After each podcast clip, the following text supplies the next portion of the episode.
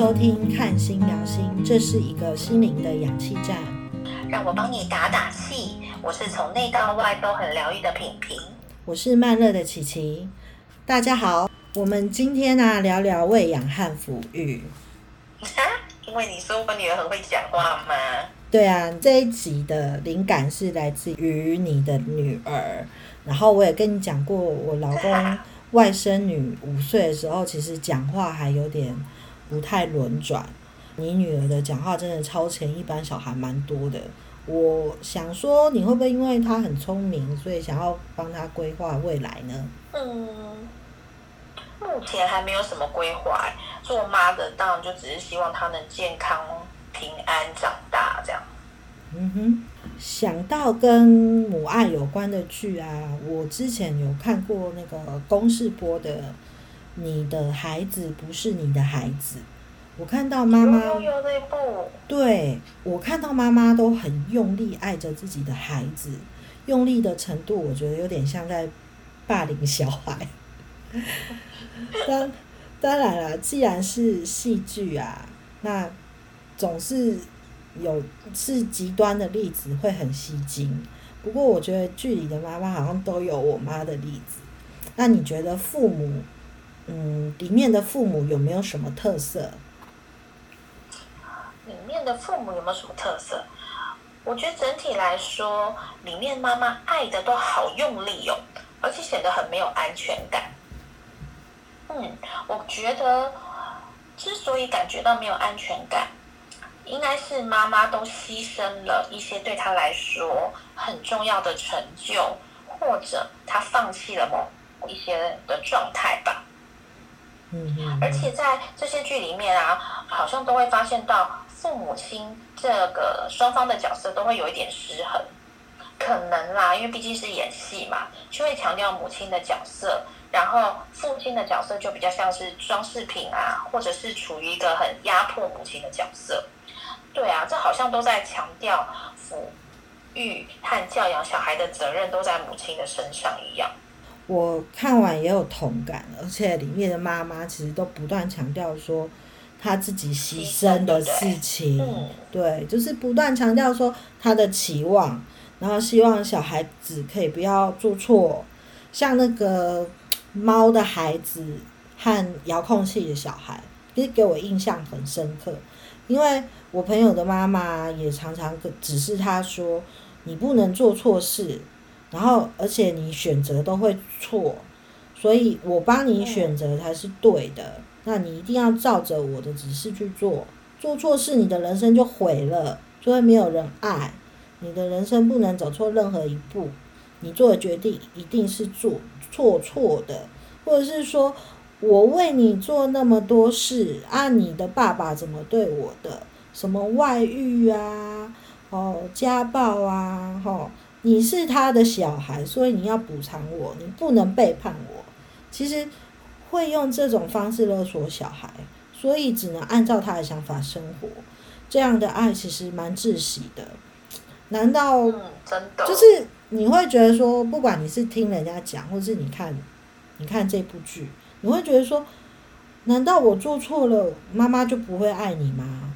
爸爸妈妈就就觉得，我说我考试考不好，爸爸妈妈就觉得你不是我的孩子嘛。那为什么做妈妈的人会呃认为做错事就不会有人爱这件事情？其实我觉得这个观念哦，真的要原生于嗯这个妈妈她怎么去。呃，受到他自己的原生家，他的父母亲怎么对待他的，也就是其实家庭教育是很重要的。嗯，因为其实孩子生活的第一个环境就是家庭嘛，然后他呃父母就是孩子的启蒙老师。那在孩子去探索这个世界、认识这个世界的时候，他们也是最先接触的是父母亲。那父母亲对他们的互动啦、回应啊，或者是一些行为。都是孩子们模仿的对象，而且对小朋友来说，我觉得父母是第一个学习的对象。然后台湾的家庭观念啊，其实很重视阶级，比如说我们会很重视什么父慈子孝、兄友弟恭，但是其实真的父母父母慈子女孝的家庭反而不多。那如果你的如果我觉得你的家庭是这样的话，那那我真的觉很为你高兴。但其实我觉得台湾的家庭观念其实比较强调权利和义务的关系。那权利的上位者可能会特别用力的履行他的权利，弱化他的义务。嗯，怎么说呢？嗯，我觉得我们祖父母和父母亲那一代啊，其实我觉得有也有特例啦。祖父母会觉得小孩只要有的吃有的穿，就是就就养他们就很好了。当然，这是跟社会经济、社会上经济的条件有关系。那我的父母啊，会觉得说小孩只要吃得饱、穿得暖，他们就是好父母。那因为小时候他们的父母都不管他们，所以我们的父母呃多少多了一点点。呃，进一步的经验就是他一定要把小孩管好，不要走歪，所以他们的成长过程没有经验啊，所以只好凭自己的人生经验去带小孩。那我觉得妈妈都会更严重，因为妈妈是家庭中主要的照顾者嘛，所以他们会常常强调说，因为他们要照顾小孩，所以放他的放弃他的职场和未来。那因此说，生活上所有事情都希望可以按照他的想法完成。那即便他自己没有主张，也是希望小孩可以照他的想法去做。嗯，那你觉得这样的家长很用力吗？我觉得当然啊，就是有点是爱的霸凌，就是很多家长会会阻止小孩发展他的自我，然后会用各种方式，比如说。结合亲戚的力量啊，或者是说，呃，打骂小孩啊，或者是贬，或是精神虐待，就是会贬低你的能力和成就，把你的优点就归咎于他之类的。其实我可以说很多事情啊，你从小到大应该听我抱怨，应该听听过不少有趣的事情，对不对？所以你刚才讲的时候，我心想，嗯，这好像。某人的经验？对，就是我本人经验。不过，我觉得过度的爱和掌控啊，是不是可以从小孩挫折的角度去切入？因为父母的掌控、掌控和小孩对小孩来说啊，其实很像巨石一样，很沉重，然后又没办法撼动。那面对家庭的权力关系，我觉得有的时候。小孩很难跟父母去沟通，诶，那你觉得说孩子应该用什么心态去面对这种父母过度控制的状况？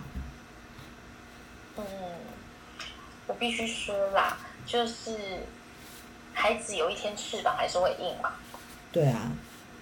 对啊，然后嗯，在小的过程，我觉得孩子没有力量的时候，真的很难。对，所以真的才会说社会要有安全网嘛，一三这个安全网。对，然后呃，可是当孩子也会一天一天的长大，然后开始有加入了一些社会化啊，同学啊，他也会去慢慢的观察，他会发现到自己的父母亲好像真的不一样了，好像真的跟别人的父母亲不是不一样，然后反而自己会很不舒服。其实到了这这类型的孩子，其实到了青少年的时候，你就会发现到他跟他的家庭就会越来越疏远。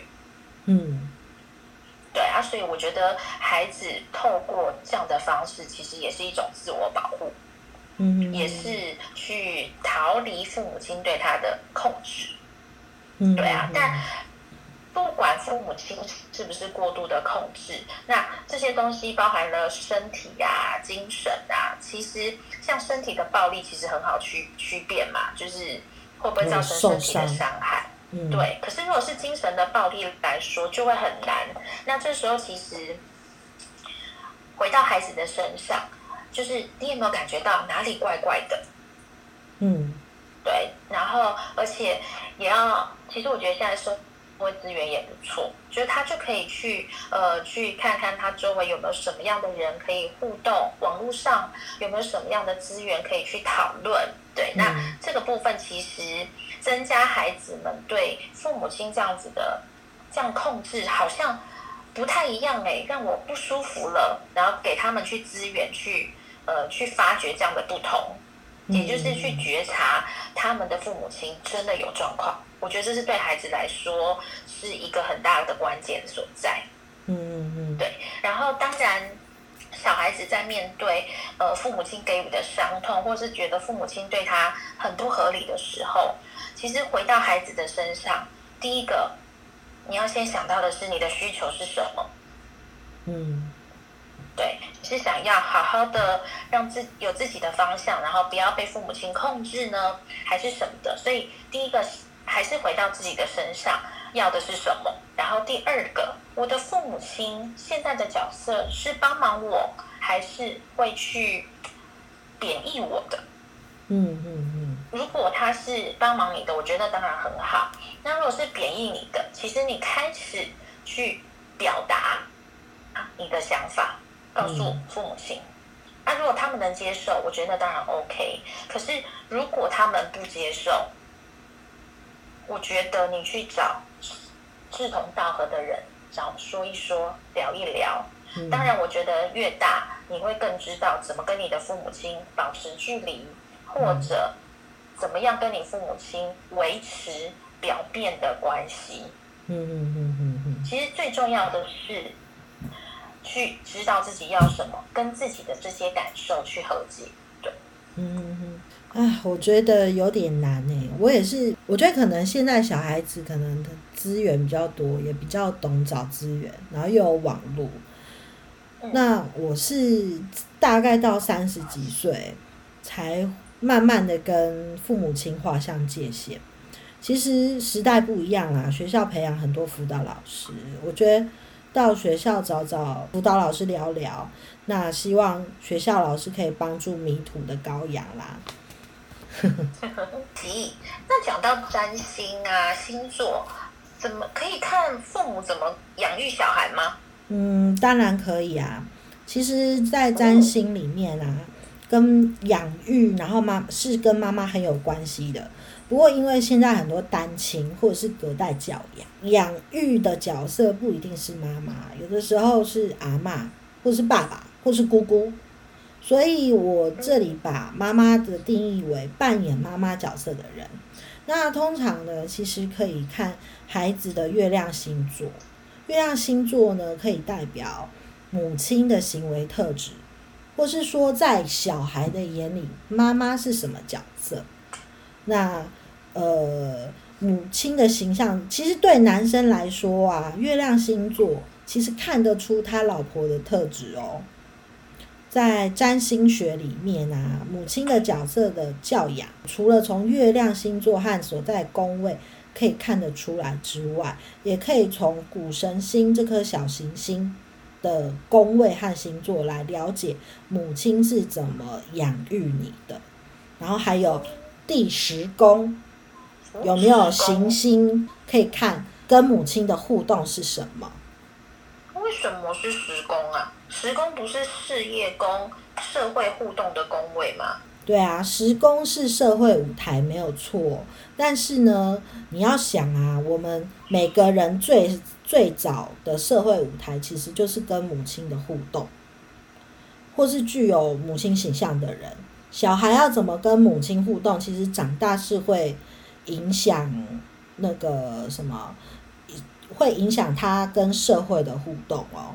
如果是说，呃，一个人十宫有心，跟母亲就会有一点点状况，然后会影响到当事人以后的职场表现和生活。那我十宫没有心哎，然后那很好啊，你们你跟妈妈比较没有，不是没有互动，就是可能你们没有互相要去做的工作。不是说你没有事业，不是你没有社会舞台，不是这样，是你比较没有这方面的课题。像我的时宫有星嘛，有一颗木星，然后嗯其实我自己本身就跟我妈妈有点议题啊，就是掌控欲的问题嘛。你从嗯从小听我听我在聊，其实你很知道，就是我和我妈妈问题是什么。那其实时工也代表职场嘛。你会不会觉得我的职场特别多灾多难，而且多彩多姿？嗯，对，所以，所以所以其实呃，跟母亲的互动，其实真的是可以影响到你未来，就是在社会舞台上的展现。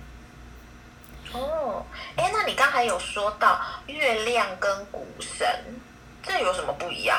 就是月亮星月亮啊，呃的星座可能会代表说你那个母亲的类型是什么，然后谷神星比较像是你妈妈养育你的方式，比如说，呃，我举我的例子好了，就是嗯我的谷神星在天蝎座，但是我的月亮在摩羯。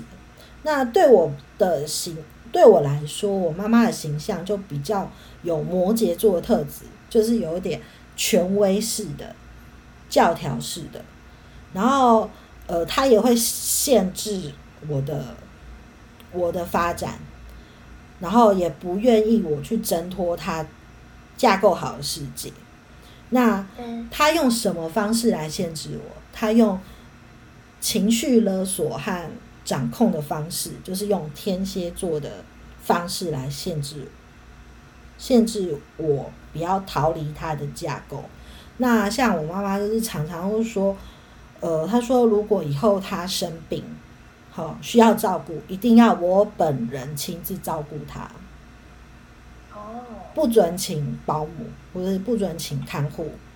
然后他他会希望我，呃，对，呃，对他负责。你说，他说如果他死掉，你看天蝎座，就是用很情绪勒索的方式，用对对对对对，就是他会说，如果他死掉，我一定要照顾我的妹妹，我要负起当家长的责任，就是嗯又强调责任，又强调生死。